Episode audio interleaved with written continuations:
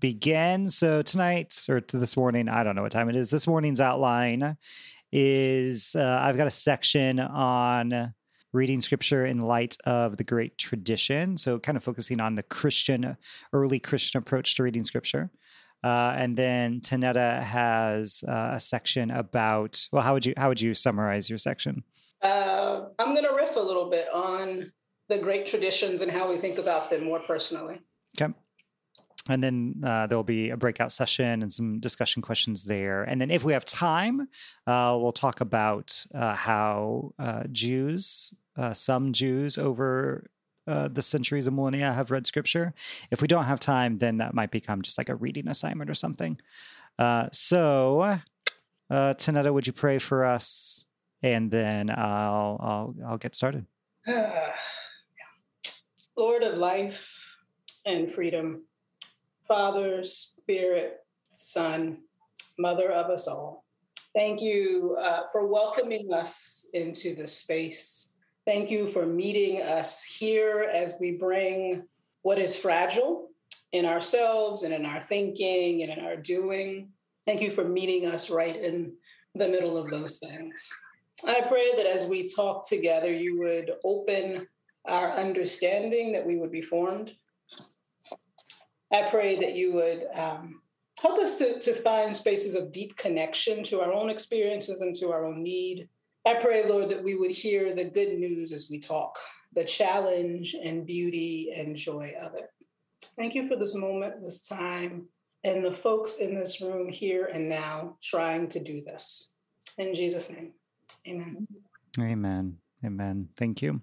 So I'll start off. Uh, was there any follow up questions or discussion from last week's conversation on, you know, where the where the Bible came from, where the idea of inerrancy came from, anything like that? I'll give you just a couple seconds to see if there's anything you wanted to bring up. Excellent. I will take that as an A plus on my performance. Uh, so let's talk about um, how have folks who have read scripture over the centuries how have they read it how did they decide uh, how they were going to understand this collection of books and you know there's the old um, mark twain quote that uh, i would have spoken for less minutes if i had had more time to prepare uh, so I did not have as much time to prepare. So you don't have slides this week. I'm preaching tonight. Uh, so I'm going to do my best to not ramble and give you a like actual clear outline. Uh, but I'm also going to pause just to make like uh, from time to time to make sure that I'm being clear. Uh, so you know, if you've got a question, scribble it down and and please, please, please, please uh, ask those questions. So you uh, have a group of folks who, after uh, the life, death, burial, resurrection, ascension of Jesus, uh, they are beginning to write about those experiences uh, and the implications of that. And it's important to remember about the New Testament uh, that the New Testament is a group of Jewish uh, folks who encountered a Jewish Messiah who are figuring out the implications of their Jewish faith that because they believe that God has arrived uh, in the person of Jesus. And they begin writing about this. They begin creating communities uh, that are compelled around this vision that Jesus of Nazareth left them with the idea of God's kingdom, the will of God being com- coming to earth as it is in heaven. And that's where we begin to get the letters of Paul and uh, Peter and John and Jude, the brother of Jesus. And that's where we begin to have people who are collecting the stories of uh, Jesus and his ministry. And those are the Gospels. And all of these letters and writings and biographies began to be passed around. But the question I kind of want to ask you this is a bit of a well, no, never mind. I was going to say chicken and egg question, but I don't think it is. The question I want to ask you all is what came first, the gospel or the Bible? What came first, the gospel or the Bible? Anyone want to take a whack at that question? Matt Wilmot says the Bible in the chat. Okay, just making sure that things are working on my end. I saw Meg unmute, but I didn't hear anything. Did Meg actually say something? Okay. No. Okay. I think everybody's putting stuff in the chat only. Okay. Just I had some technical issues where someone was talking last week and I didn't hear them, and it was I was I was I was blushing. I was hugely embarrassed. So just making sure I'm not putting myself in the same situation. Yeah, yeah. So we, you know, some back and forth between the gospel and Matt is bringing up the interesting point, like, well, what Bible do you mean? Do you mean the Christian Bible? Uh, or do you mean the the Jewish Bible? And that's that is an excellent point because uh, the first Christians the, they did have a Bible, and the Bible they were reading uh, was the the Hebrew Bible, the Jewish Bible. In most cases, they were reading what we talked about last week, the Septuagint, a Greek translation of the Hebrew Scriptures. Uh, and that that is a fantastic point, and that's why we have a little bit of chicken in the egg here. Um, but more was being written and composed and that's where we got this whole new testament thing coming about.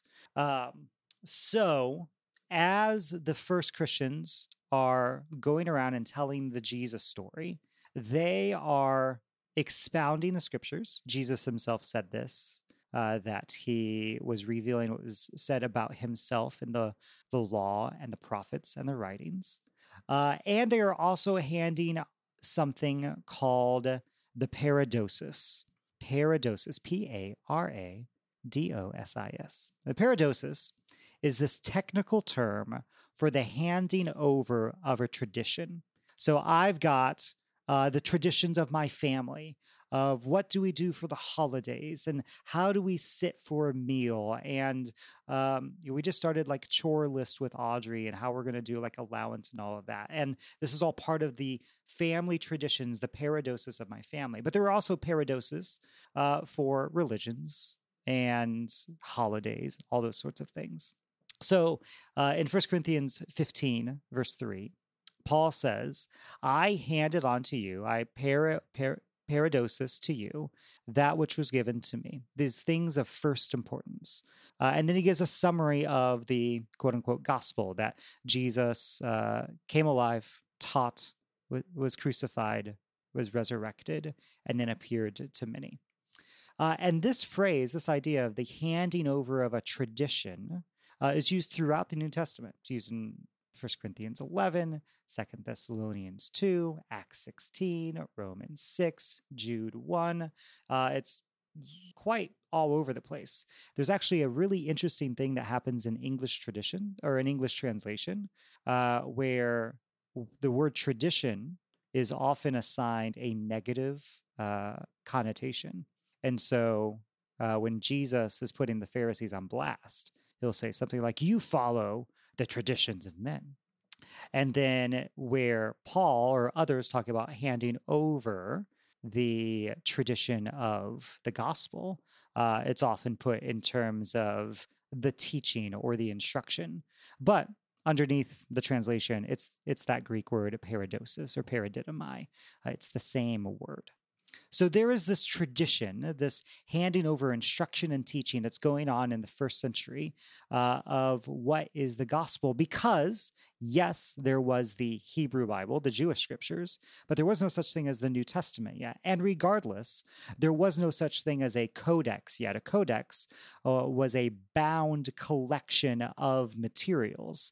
Uh, and so there was no printing press, it was a primarily oral culture uh, where only a, a, certain percentage of people could read. And so, what you're doing is passing on this oral tradition, the paradosis of your faith. So, this has implications for how we understand how scripture was read in those first centuries. You'll, you might, you know, if you browse around on the conservative eh, Christian internet today, uh, you might read these kind of high, hyperbole statements like, uh, you can't have a vibrant faith without reading the Bible daily. Or if you want to grow in your relationship with God, then you must have a a a daily reading uh, discipline of Scripture. Well, that's throwing the first 14, 15, 16 centuries of Christians under the bus who, one, didn't have access to these beautifully leather bound Bibles that we've got today. Uh, and two, primarily experienced the passing on of their faith, not of the handing over of a book, but rather of the passing on of an oral tradition, the paradosis, the first principles, the these things that were passed on uh, from believer to believer, generation to generation. Okay, so why do I bring this all up? This has implications for how we understand how to build our faith. Uh, so, what I'm going to talk through next comes from uh, a gentleman named Brad Jersak. Uh, Bradley Jersak um, is a professor up in uh, British Columbia, Canada, and he's got a gr- wonderful series of books called "A More Christ-like." And then blank. It's a it's a trilogy. So more Christ-like God, more Christ-like way, and then what I'm quoting from this morning is a more Christ-like uh, word, which is about Scripture. And this is what Jersak argues. Jersak argues that reading scripture well, if you want to read the Bible well, it requires fundamental theological presuppositions. In other words, commitments that we hold prior to picking up the Bible and reading it. Now, this may sound counter to what you may have heard in churches before that our theology, what we believe about God, derives out of Scripture. We don't want to read into Scripture. Well, I've got an idea about God, and so I'm going to read into Scripture. No, no, no. We've been taught, probably, at least I was, that I to take the, the Bible and I read it with a pure, holy mind. And out of that Bible, I will get my ideas about God from it. But that's not what the first Christians did. Uh, so there was a Jewish philosopher named uh, Philo or Philo, depends on who you ask. Uh, he's a, a, contemporary of Jesus, uh, but he was over uh, in uh, in the the Greco-Roman culture. But he was a Jewish philosopher, and he's writing about God. And Philo reasons that if Yahweh is truly God, he's trying to make a case uh, to the Greco-Roman religions that Yahweh was the one true God of the world, and that there was only one God. He's making a case for monotheism. If Yahweh is truly God, the ultimate good, then, Philo argues, the brutal descriptions of Yahweh must be anthropomorphic projections. So, uh, Tanetta, you were an English teacher. Uh, what's an anthropomorphism? You care to jump in and explain? uh, it is uh, essentially putting God like or human characteristics on God. So, a great example of that uh, is in Genesis. The two um, the two accounts of creation in Genesis, Genesis 1 and Genesis 2, are written, they come out of different schools, just to, of like writers, scribal schools. Uh, and if you ever go back to Genesis 2, which I hope you will, um, you will notice that the God portrayed in Genesis 2 is much more like a human being. So he God walks through the garden. You know, there's there's a much more sense that, oh, this is like a human being and so the, that school tended to um, to uh, as anthony is saying project anthropomorphisms onto god. Yeah. Yep. Yep. Taking human qualities applying it to something. So philo says if yahweh is truly god the ultimate good then the brutal descriptions of Yahweh must be anthropomorphic projections, that is, attributing human attributes and actions to God. So, Philo said, we must therefore read those passages allegorically, because to read them literally would be unworthy of God. So that was Philo, Jewish philosopher, same era as Jesus. So the early church fathers and mothers, so these are the folks who are writing after the composition of the New Testament. New Testament was being written in the first century uh, after the time of Jesus every scholar believes that it was closed and finished uh, by the end of the first century, so 99 100 AD. So then you you still have more things being written, uh, and this is the study of patristics. Uh, so what's often called the church fathers. However, that's a bit of a misnomer because there are also women uh, who are writing and thinking and making theological contributions at the time as well. So the church fathers and mothers, they take these same assumptions, Philo's assumptions about God being the ultimate form of good, into their reading of the Bible. They were committed to reading scriptures under the assumption that God is good and that all God does is goodness. So here's another big quote from Brad Jersak. Jerzek says, knowing this up front, the great fathers and mothers of the church could then read the scriptures and watch for Christ to be revealed. And where God appears to be unchristlike, therefore the author of hatred or darkness or death, they are preconditioned, these second, third century Christians, to read those portions as allegory. They resist literalism wherever it would paint God as not good or redefine good as something that's actually evil. Instead, they insist that God is Christlike, and in God there is no unChristlikeness at all. Said another way, the first Christians committed themselves fully to the gospel of Jesus Christ and his revelation of triune love. Then they would open the scriptures. This theological pre commitment dramatically impacted how they read and translated the Bible, and it can do the same for us today. So, to summarize this little section, uh, you've got the gospel, the, the proclamation that Jesus is God in the flesh, come to reboot creation to launch the the kingdom project in and through human beings the church uh, the proclamation that jesus was god in the flesh all of the th- things that Jesus says about himself in the book of John. I only do what I see the Father doing. I only say what I see the Father say, say what I see the Father saying. You have that proclamation. That is then paradidomide, a paradosis, given over to the generation after generation of Christians. And that tradition, the great tradition, is then the lens through which the first Christians understand Scripture. All right, so let's pause there and see what kind of questions, ideas, ruminations this brings up for you. I have just a general, like, that's wild reaction of, you know, the idea that the point, which, which I think this sort of answers uh, a question that I, I came into the class with of like, you know, how do we, we read Joshua and how do we read all the times that God seems pretty not great? um, so I, I think this is interesting that it sort of used to be the tradition to assume that God is great and anything else is like humans. Um, and I'm I'm interested. This may be a, a future topic that will be discussed of like when that shifted and when we started being like, no, no, this is the words on the page are uh, what we're going with. Yeah, yeah. Um, I was thinking that kind of in my upbringing, whatnot, um, a lot of an idea that gets passed around a lot is like that we don't understand as humans what God would consider good. And I could see that as like pushback of this viewpoint. Like we choose what we think is good in quotes, and then, and, but we might be misunderstanding God. Actually, Meredith's thinking was aligned with my question.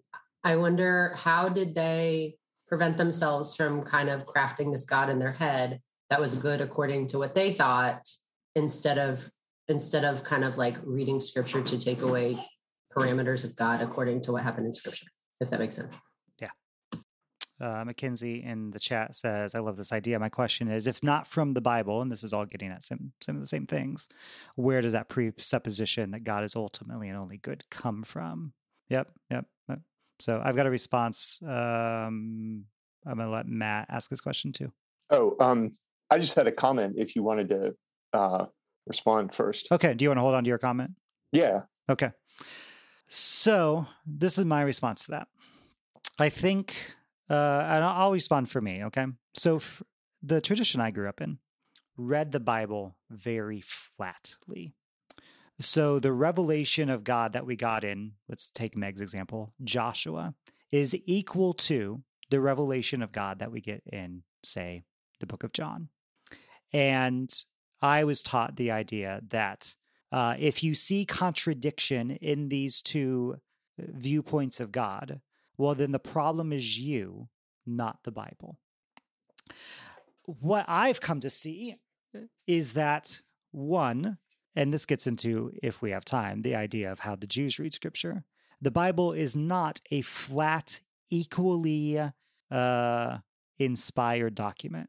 now I know I'm I'm, I'm treading on uh, some thin theological ice here, maybe for some of you, but within just the Hebrew scriptures, you see theological argument and um, trajectory. The example, if if you've been in a class with me before, you've heard me use this example, but I'll repeat it. The example I think of is the instructions that the God character gives to Elijah and Jeroboam to slaughter the house of Ahab. So Ahab uh, and Jezebel, they were, uh, you know, uh, fleeing uh, rulers of Israel.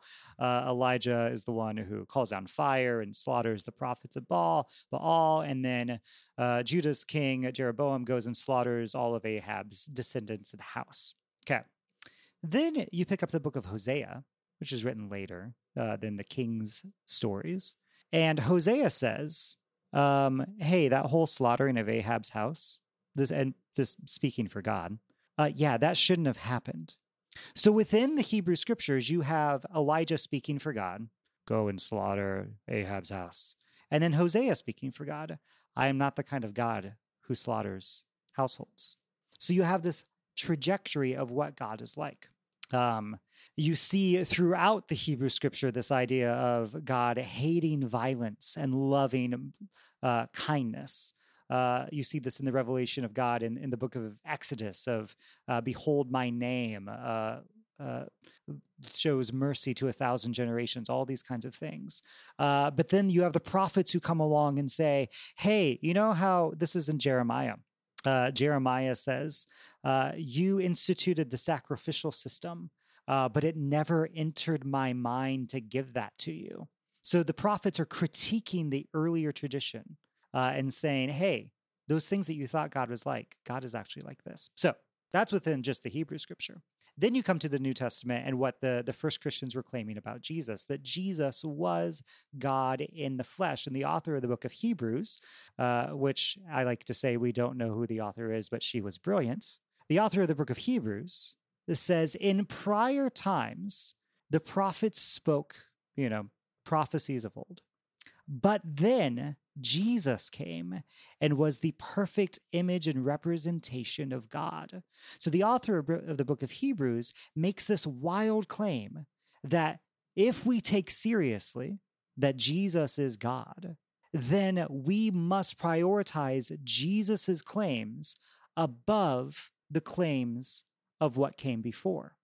So no longer this flat hierarchy of every verse of scripture must be equally uh, inspired and truthful about God. We take, Christians took the claims about Jesus as priority over other claims that made God out to be violent, uh, vengeful, etc. So, to Mackenzie's question, if not from the Bible, where? You've got a combination of things. One of human conscience and you know philosophical thinking thinking through the implications of what would a perfectly good being be like paired with the physical revelation of Jesus of Nazareth saying uh you know that God is he is God in the flesh he does only what he sees the father saying and doing uh, and then taking those claims seriously back onto how we read prior claims about God. So now, do you want to you want to add anything to what I just said? Yeah. Um, what came up for me to kind of the very, very practical part of that question um, is around the ways in which communities are involved at every level in the putting together, the trans, I mean, every level communities are involved.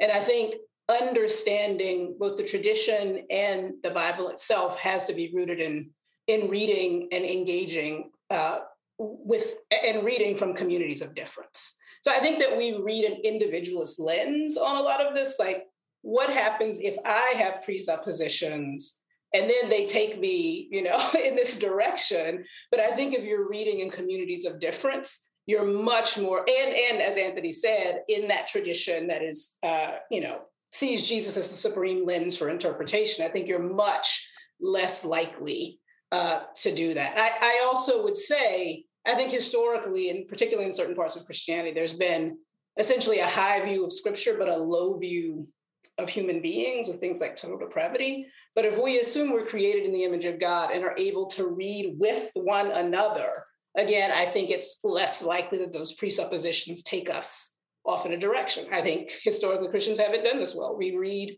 individually often in the West, and we often read with people just like us. And so those presuppositions take us to really problematic places sometimes.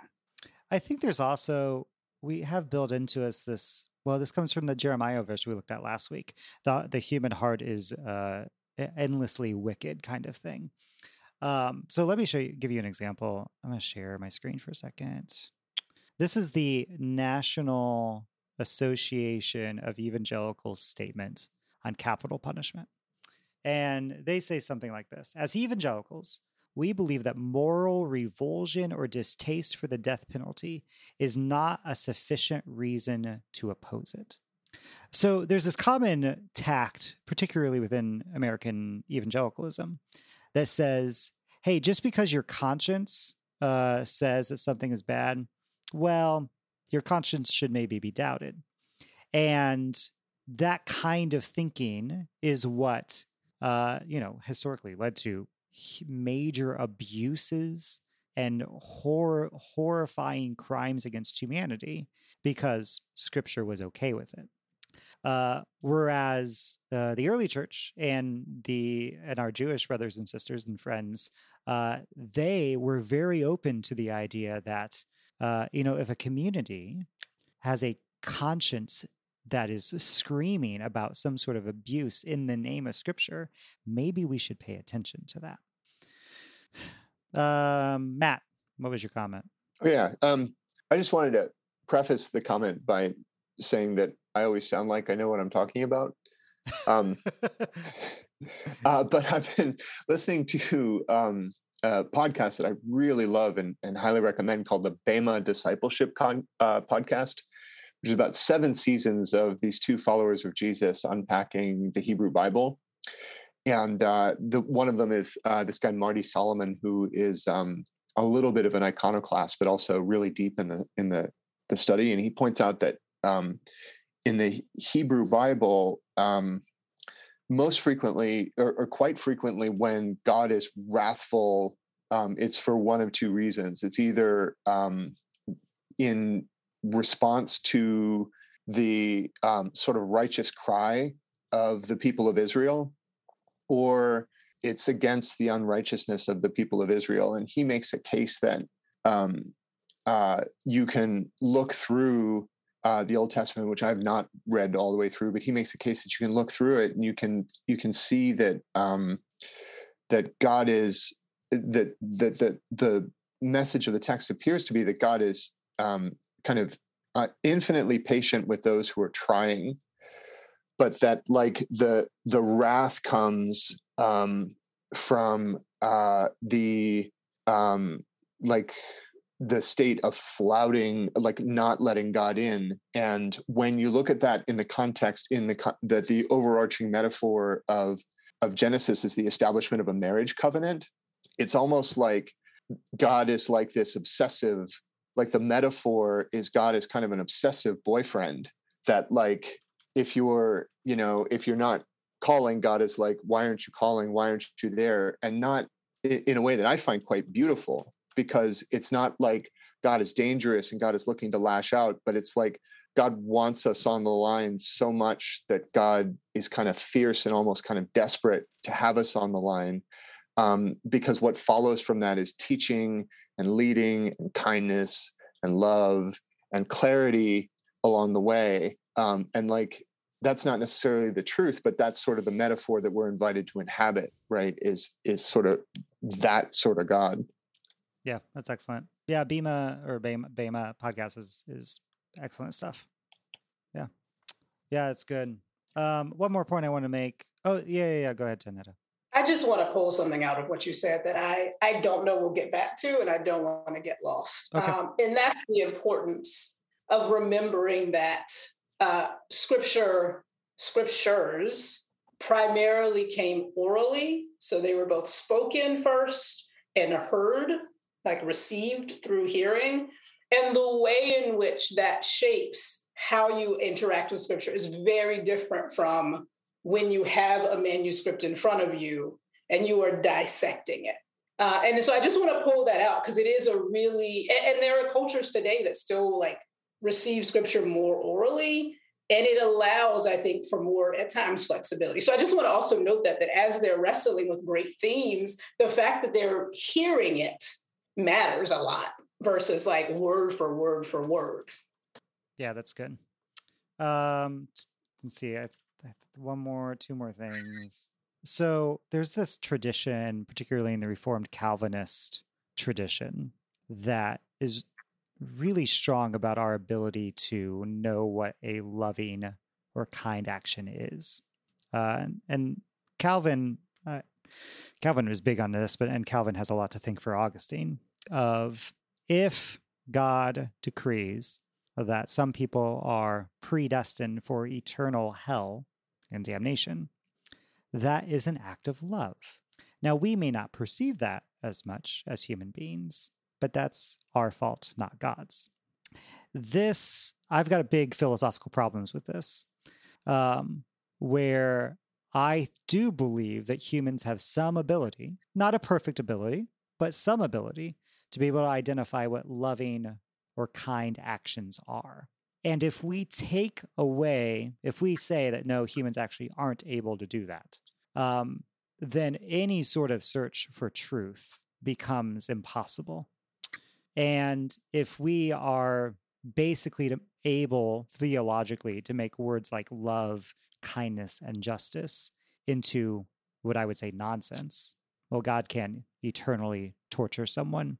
Uh, and that is a loving and kind and just thing to do uh, for a lifetime's worth of fault. Um, then I, you know, that's where I throw my hands up in the air and say, well, then what is the point of worshiping a kind of God like that? Uh, I I do believe in some amount of uh, human ability to name what loving, kind, and good actions are. And I think scripture says that we can do that as well when scripture makes claims that God is love and that love is patient, kind, uh, all of those sorts of things. First Corinthians 13. Um, I don't think I don't think scripture then goes back and says, but you don't actually know what those words mean. So, you know, never mind. That that's my quick little soapbox about that. I've got I've got one more quick little thing, and then uh, my part is done for the day. So uh, let's do it, and then I'm going to take a drink. So there's this whole idea of having theological commitments, theological presuppositions prior to our reading of Scripture. Where do we get those theological commitments from?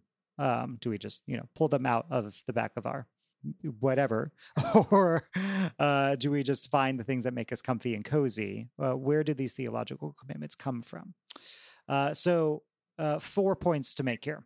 Uh, there is the idea of Catholic consensus. Now, Catholic, uh, we don't mean Roman Catholicism, which is, you know, particularly the form of Christianity that came out of uh, Rome. By Catholic, we mean the word universal. What has been universally believed? And this idea of Catholic consensus uh, was popularized by a gentleman named Vincent of Lerins uh, in the 400s. And Vincent of Lerins defined consensus as that was believed by everywhere, always, and by all. So, what was believed by most Christians in most times and most places. Now, this does two things it both limits what that list of things is. So, for example, the subjugation of females uh, does not fit that definition. Uh, that women are uh, eternally subordinate to men, the whole idea of complementarianism, all of that. That does not fit the definition of Catholic consensus. That was not believed by everywhere at all times in all places. Um, and uh, it also limits things like it is hard to call yourself a a definitional or creedal Christian while rejecting something like the Trinity, because the Trinity has been believed by most Christians in most times in most places. So it limits, but it also opens possibilities. When you realize the actually limited amount of things that have been believed by most Christians, most times, most places, that opens lots of possibilities of what can be believed. You can believe quite a few things and still be well within orthodoxy. So that's point number one I want to make is this idea of Catholic consensus. Two, um, there's the idea of and I'm going to spit some Latin at you this morning. Uh, ad fontes apostolorum. So ad fontes means back to the sources, and apostolorum, back to the sources, meaning specifically the apostles. Uh, so, what were the first century writers? Uh, what did they have consensus around? Uh, so you have the idea of consensus, and then you limit that even further by what was what was the first century church centered around. Uh, and that takes the, the study of the New Testament to get a grasp on. So that's number two. Consensus, ad fontes apostolorum, back to the apostolic sources. And number three uh, is the idea of semper reformandum, that we are always reforming. Semper, like simplify, you know, always faithful. Semper reformandum, always reforming. That our faith and our tradition is not cryogenics. It is not frozen in time and therefore must never ever change. So Lerins, this person who popularized uh, the idea of uh, the consensus being everywhere, always, and by all, he was also somebody who coined the phrase the improvement of our religion. So Lerins said uh, that we have to look into the trajectories of Holy Scripture. Scripture is not the last word of God. It is pointing us in the direction where God wants us to go. And we have to prosecute or look into those trajectories. So, Catholicity, that idea of consensus, uh, has the idea of catharsis, reform, and chrysalis, the growth of our doctrine. Uh, so, yes, we look for consensus and the great tradition and all of that. Uh, and that is not a stopping point, but a starting point. Now, this is actually affirmed by the, now I'm going to change terms, the Roman Catholic Church. Uh, they have this document uh, about the Word of God, God from 1965. And they say there is a growth in the understanding of the realities and the words which have been handed down. This is the Catholic saying that. There's a growth in our understanding of the words which have been handed down. And this happens through the contemplation and study made by believers who treasure these things in their hearts through a penetrating understanding of spiritual realities which they experience. So, in other words, uh, the Catholics in 1965, the Roman Catholics in 1965 said, um, yes, there's the tradition, the great tradition, the idea of consensus, all of that, and our understanding grows, it moves forward in time. So, just because something was believed five, six, seven, a thousand years ago, doesn't mean that that's where it has to stick forever. So to summarize, and then I'm going to say one more thing. Uh, we begin by having some theological presuppositions, commitments we hold prior to our reading. We get those presuppositions from an understanding of what the consensus has been. And yes, yes, that consensus does find some of its origin in the thing that we call the Bible, but it also remember the bible came after the experiences of the jews. The bible came after the experiences of the first christians. They handed down their traditions and that is how the bible got put together because some things were left out uh, because they already had a tradition in place. Uh, and then that consensus, those theological presuppositions, don't give us permission to stay stuck in time forever, but rather give us a starting point by which to figure out our trajectories towards a more loving, just, verdant world. Okay, my one last point. Uh, it's been pointed out that, well, if we are limiting our, and this is going to transition into what Tanetta has to say, I think.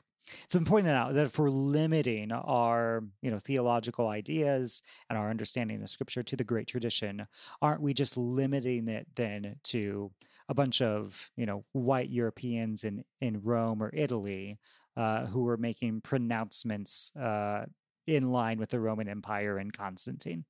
Um, to which I need to to you know basically say, hold up, the great tradition those early church fathers and mothers um, were not white European men.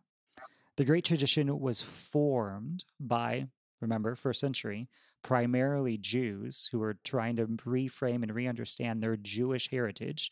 So you're talking brown Middle Eastern people.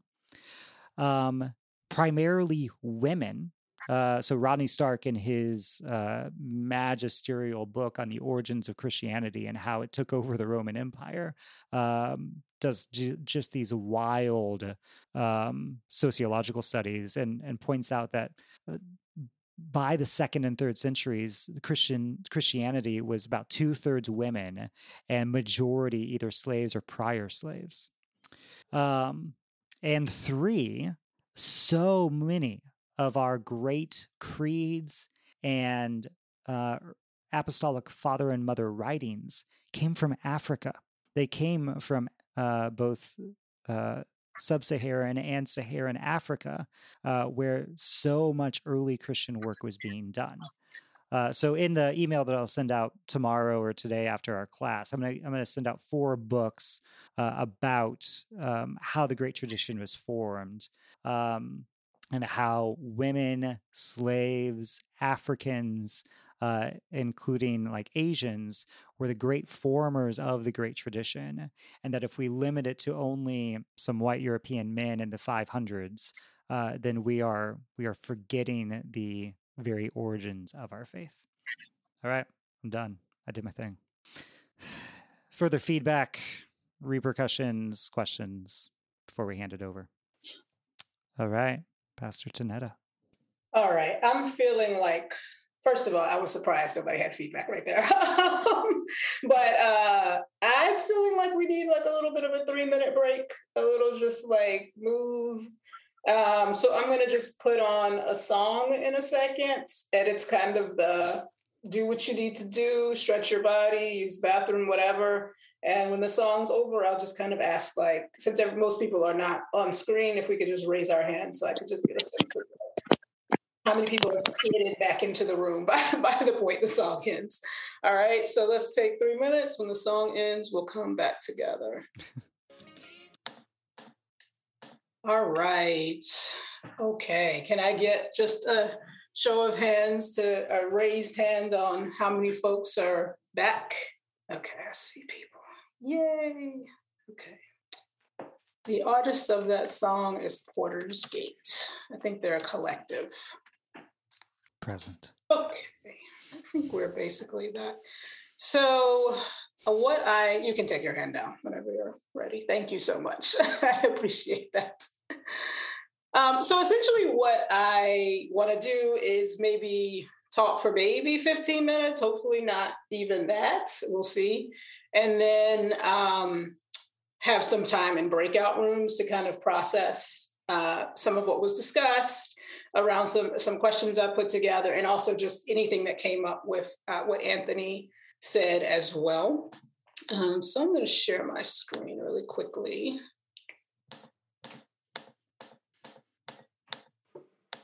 Okay.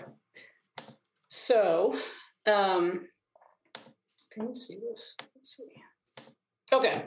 All right. So the first thing I wanted to say was just again kind of a summary of how I heard what Pastor Anthony had had to say. Um, now this is just a part of it. There was there was a lot more nuance to this, but essentially this idea that the early church read the scriptures in conversation with the great tradition, um, which obviously there's a lot of framing there. That was excellent. Um, the creeds, the confessions, the summaries of the gospel. There's a lens, there are presuppositions that uh, were brought, such as love and the goodness of God. The great tradition came first. And then, if you want to read scripture well, you need to know the tradition well first, uh, is, is a part of what Pastor Anthony, I think, was getting at. So I'll note that when I was thinking about kind of these main ideas, what came up for me was a desire to kind of do a little bit of riffing on them from a different direction. Um, I, what came up in me was a lot about what does it mean to talk about the great tradition, capital G, capital T, but also what does it mean to talk about the great tradition, lowercase g, lowercase t. Uh, and I mentioned uh, in the first session that for me, one of the things that often informs how I think about these conversations is the ways in which people who have been colonized need to find their way back to uh, readings of scripture that are not harmful. So I'll, I'll name that that is often my lens. Um, so again, the great tradition, the idea that presuppositions, that we bring extra biblical tools, values, methods, ways of interacting with the text that shape how we read the, the scriptures. And that most of the time, I think that most of the time when we talk about these, the truth is that we tend to talk about them as things we need to take off or take down, uh, if that makes any sense. I'm going to stop this for a second. So I think that when we talk about what we bring, um, our presuppositions, we are often talking about what we need to put down, and we're going to de- we're going to devote a whole session to this next week. Um, essentially, like what are our lenses? But we usually talk about the lenses we need to take off versus the traditions from which we come that actually help us read scripture well and that we need to maintain. All right, so my basic idea here is that culture connects us to our great traditions. Um, so about two years ago, I had the joy of designing a, a study based on the book of Jonah um, about racism, justice, reconciliation, but all of that through the lens of the book of Jonah. And one of the things I noticed first is that there's a moment in the book of Jonah, uh, in chapter one, I'll put this up uh, in a second, when Jonah, you know, he's received this call and he's fleeing what God has told him to do. He gets on a boat or ship. There's a terrible storm. Um, and he has this interaction with these sailors who want to know who he is. So let me put that back up. And here is what that text reads They said to him, these sailors, these people on the ship, tell us why this calamity has come upon us. What is your occupation? Where do you come from? What is your country? And of what people are you? I am a Hebrew, Jonah replied. I worship the Lord, the God of heaven, who made the sea and the dry land. And what I want to pull out here is that for many of us, being able to name, I am a Hebrew, and taking that as something that does shape how we how we worship and how we even relate to scripture is really, really important. And I think that that lens um, of culture actually holds, our lenses of culture actually hold um, a great tradition that we need to recapture in many cases in order to read scripture well. Now, my caveat here is that culture is not culture also needs transformation right? Cultures are not all great. They are not all sunshine and roses. So uh, we also have to keep that in mind. But many of us need to bring presuppositions from our culture in order for all of us to understand the fullness of scripture in a new in a new way. Here's what uh, one scholar writes culture is part of our being before god and we follow Jesus in each of our different cultures. And again, how does that affect how we think about the great traditions from which we come? Uh, some of you may have read this book by Lisa Sharon Harper called The Very Good Gospel. And I think it's worth, she, I mean, there are so many definitions of ethnicity and culture, but I think it's worth visiting these two just as a reminder today as we talk about these ideas. So these are her definitions from the very good gospel. She, these are the, the, the definitions she uses when she's teaching about scripture uh, and when she's teaching about justice. So she writes ethnicity is biblical. Ethnicity is created by God as people groups move together through space and time. Ethnicity is dynamic and developed over long periods of time. It is not about power, it is about group identity, heritage, language, place, and common group experience over time. Ethnicity is the difference between African American, Caribbean, British, African, Irish, Afri- Irish American, Korean, Korean American, English, Anglo American, Polish, Polish American, and so forth. Ethnicity is God's very good intention for humanity. Ethnicity is God's very good. Oh, uh, that's twice. Sorry, I didn't realize I wrote that twice. And then she here's how she defines culture. Culture is implicit in scripture, but the word itself is never used. Culture is a sociological and anthropological term that refers to the beliefs, norms, which, rituals, arts, and worldviews of particular people, groups in a particular place at a particular time. Culture is fluid.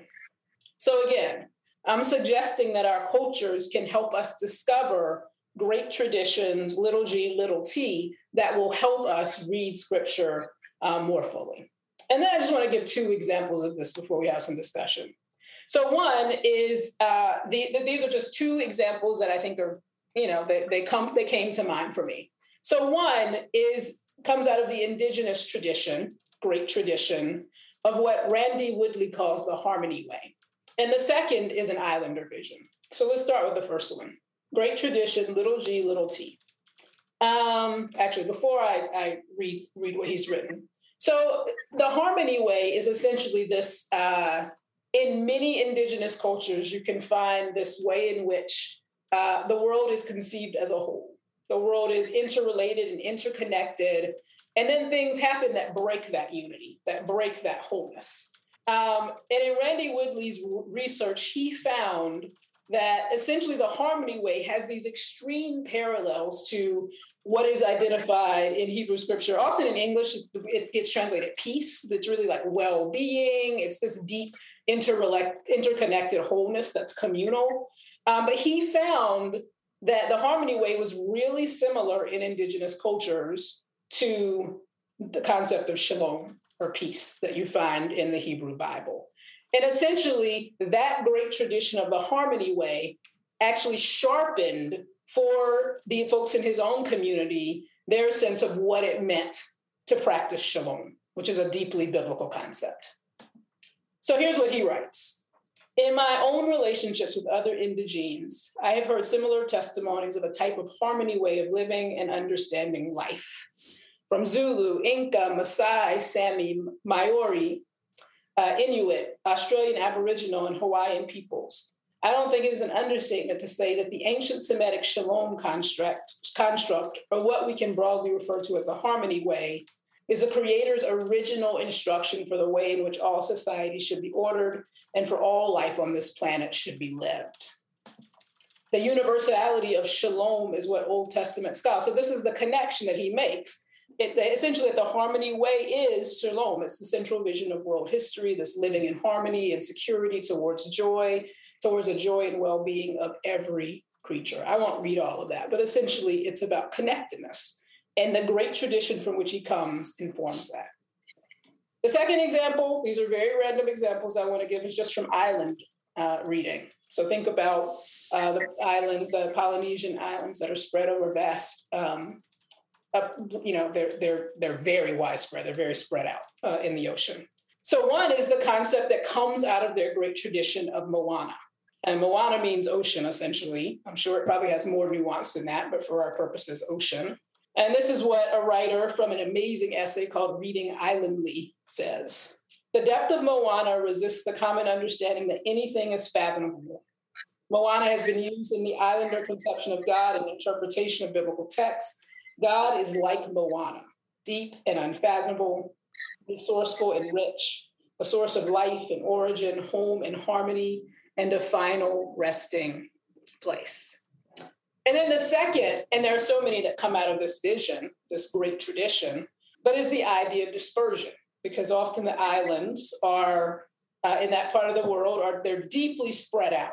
But because of that geographic distance, because of that dispersion, that like if you read islanders who are who are interpreting uh, scripture they are able to more sharply see god's scattering is good so here's here's an example of that the tower of babel so uh, if you've read the story of the tower of babel often it gets read as fundamentally about the sin of pride that then god punishes by scattering people all over the world a better reading of that, and, and many scholars would agree with that, is that the scattering that happens is actually good. That God, there's always this rhythm in scripture of scattering and gathering.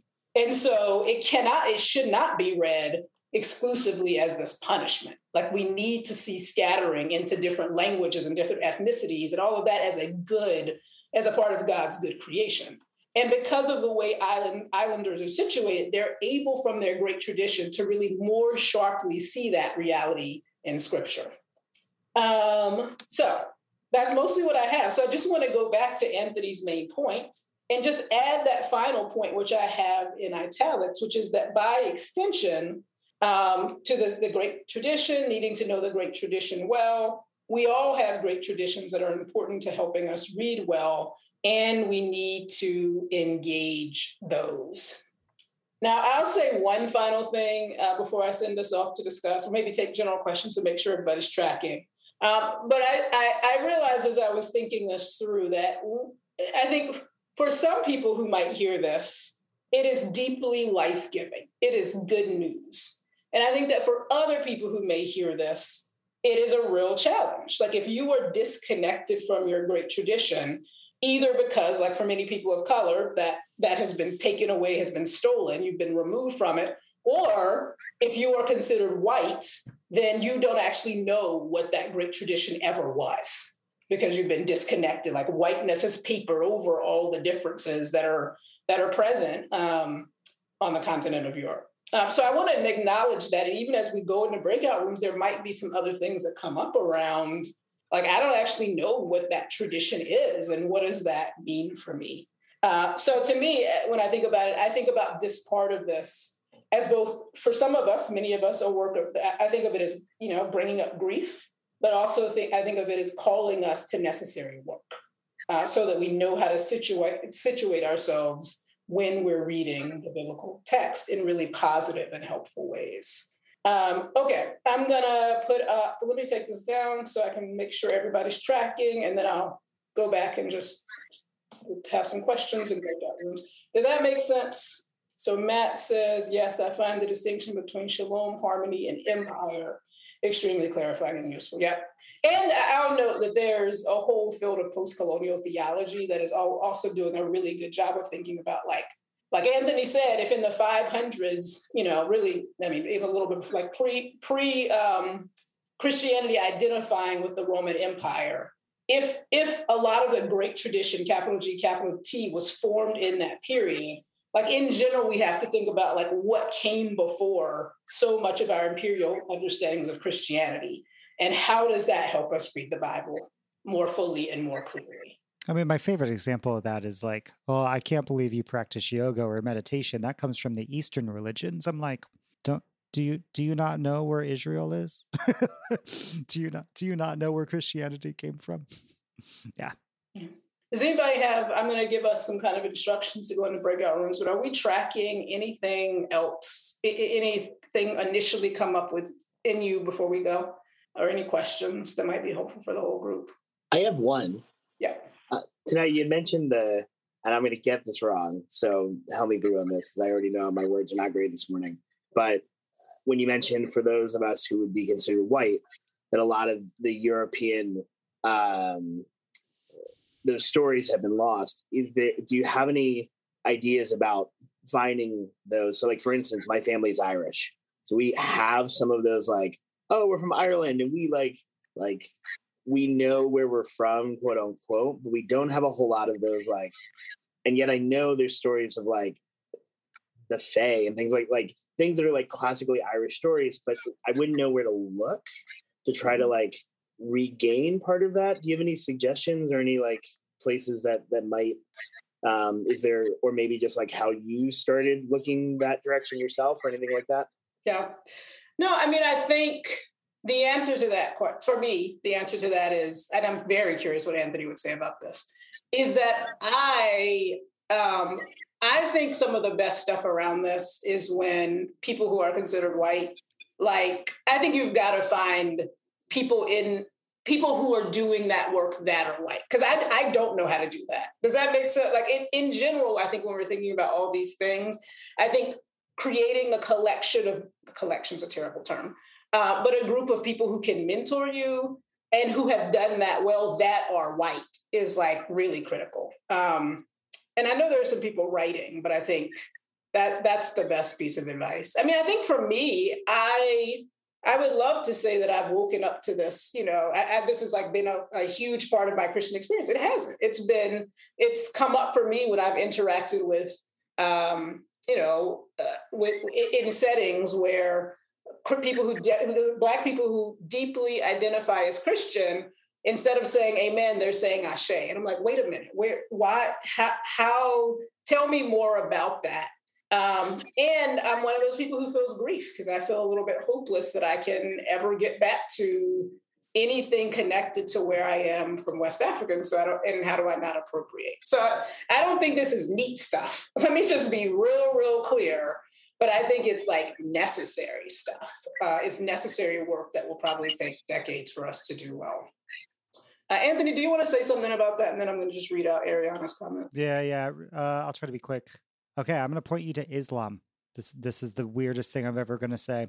Uh, so Islam has the five pillars of faith. Um, so you've got profession of faith, prayer, alms, fasting, and pilgrimage. This is a wonderful pathway towards understanding heritage. So, profession of faith, this is going to be like the knowledge, like research stuff. Like, go ask a librarian what's a good history of Ireland to read? In my case, like me and Emily, uh, we come from like Slavic European culture. So reading up on the like history, culture of uh, like the Czechoslovakia, things like that. So what what did they believe? What have they been about? Uh, prayer. What have been? What were the religions uh, of my culture or geography prior to being colonized? Uh, so in yeah, in the case of Ireland, like go do some research on the Celts and Celtic uh, mysticism, uh, pr- you know, prior to St. Patrick and all of that. Um, alms. Um, what struggles did uh, my geography have both today and in the past? Uh, so, what is you know, what is the Slavic people dealing with today? What are the ways that they struggle now? What are the ways that they struggled uh, in history? Have an understanding of that. Um, pilgrimage. You know, obviously this comes from a place, of privilege, but if at all possible, can you actually go be in the space from which your ancestors came? Uh, and then fasting. Uh, in what ways have I taken on white culture? Um, and it, did I forsake the culture from which I actually came? And what ways can I fast from my whiteness uh, in order to maybe put on a practice uh, from my geography or culture that came before me. So that's my quick answer. Can I just say thank you to both of you and that both your answers is amazing and gives me tons of direction. So I really appreciate it. Cheers. Yeah, and then Ariana said, How do you prioritize what traditions to study versus others geographically? Do you feel that there is a bias towards studying or being open to certain regions of the world versus other? How do you navigate balancing other traditions when uh, we may not have ethnic roots? Um, so the second part of that question is that I do think the reason I, I think that this is even important to talk about is because I think you get to a fuller understanding of scripture. There's a lot you're going to miss if you're not reading with other people that are that are across uh, perspectives of difference. So when you say how do you balance navigating other traditions when you may not have ethnic groups, I think a lot of that the starting point for a lot of that is reading it, I think, in communities um, of, of difference. Like that's a, that's a that's a practical touch point. And yeah, I definitely struggle with how not to appropriate um, and and to be respectful. Uh, and then I will say, how do you prioritize what traditions to study versus others? So I, I do think it is important to name that there are there is definitely a bias towards certain traditions. Uh, I realized this. I went to this uh, conference, uh, the Mystic Soul Project. Uh, it's it has Christian roots, but they they they are very much like think of the flip side of what Richard Rohr is doing right now, where he's thinking about like often he brings in other religious perspectives, um, but they are specifically doing it from the from the black and brown world like what are religious perspectives? And i realized when i was in that space that i felt really i was like is this okay to be doing? Should i be here? And i realized it was because certain traditions like santeria or voodoo are because they come from places that are black tend to be viewed with deep suspicion versus like a tradition like buddhism right? So i i want to name that. That is not to say like i'm not saying all everything's valid. I'm not saying that but i am just saying that absolutely, I think that the little g, little t great traditions, there is definitely bias, bias in how they're accessed and the respect with which they are received. Um, yeah. All right. Let's. Uh, I do want us to have time to talk. Sorry. Gosh, Anthony and I we're, we're talkers, I guess. Um, so let's take seven minutes, and then we can have some share time before we uh, leave. So here are the questions that I want us to consider, uh, and I can maybe we, maybe we can pop these in the chat. But uh, just one, what great tradition posit- positively informs your reading of the scriptures? Little g, little t how has it sharpened your engagement with and reading of the scriptures? Or what great tradition connected to your history might you need to engage? What comes up for you as you consider this? So I recognize that, like many of us, and I'm in that this category at the beginning of thinking about this, so don't feel any pressure to have a full answer to this. And then the last question is just before you wrap up your conversation and breakout, just did anything else come up for you that that was you know that you that did hasn't been discussed that you want to process with somebody for a couple minutes? Um yeah all right. So uh and then can we do groups of two or three? Yes. Um, all right here come the breakout rooms and then we'll give some warning when it's time to get back. Welcome back all. All right i know we have two minutes. Um did anybody want to share anything that feels particularly salient salient for the group? And I know people got cut off. Sorry. It's like I know it always happens. So sorry about that. But did anybody want to share for the good of the group just any reflections that came up on anything that happened today? Oh, this is a small group kind of talking group. Okay. All right, Matt, go ahead. Yeah, I, um, I just want to share that it felt like um, we uh, really got the the the um, juices flowing toward the end of the conversation, and we we kind of left feeling like it would be great to have more time to to talk about this stuff. Yeah. So I'll say next week uh, the plan is to get into kind of the opposite of this, which is like lenses that we do need to take off, and so I think we can start here um, and uh, I just think we tend to give a lot more time to the lenses part, but I think we can start here and make sure that we finish finish up this conversation well. Um, yeah, I appreciate that feedback. All right, I know this is probably a timely group, so I'll just say my final thought is just around the need to read scriptures in communities of diversity. I've said that a million times, but I think um, part of that, both the great tradition formed in community and our own readings have to be formed in that same way. And I see there's a resource that uh, Tua, I'm not sure, hopefully I got that right. Did I get that right? Um, has put here um, called Disability Faith in the Church. All right, I don't know, Anthony, if you want to wrap us up. Yeah. Um, yeah, I encourage you uh, at the end of every class, I try to wrap up all of our notes into a document. So if you want to review anything or something went over your head, you want to look over it again, uh, uh, definitely look at those notes. Uh, and then the podcast goes out, um, you know, Monday or Tuesday, so you can re-listen with some of like the gaps and silences, you know, cut out too. Uh, so it's a, a, pretty efficient re-listening experience if you're into it.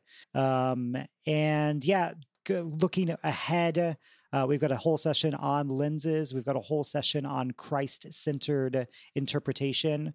Um, so that's all coming.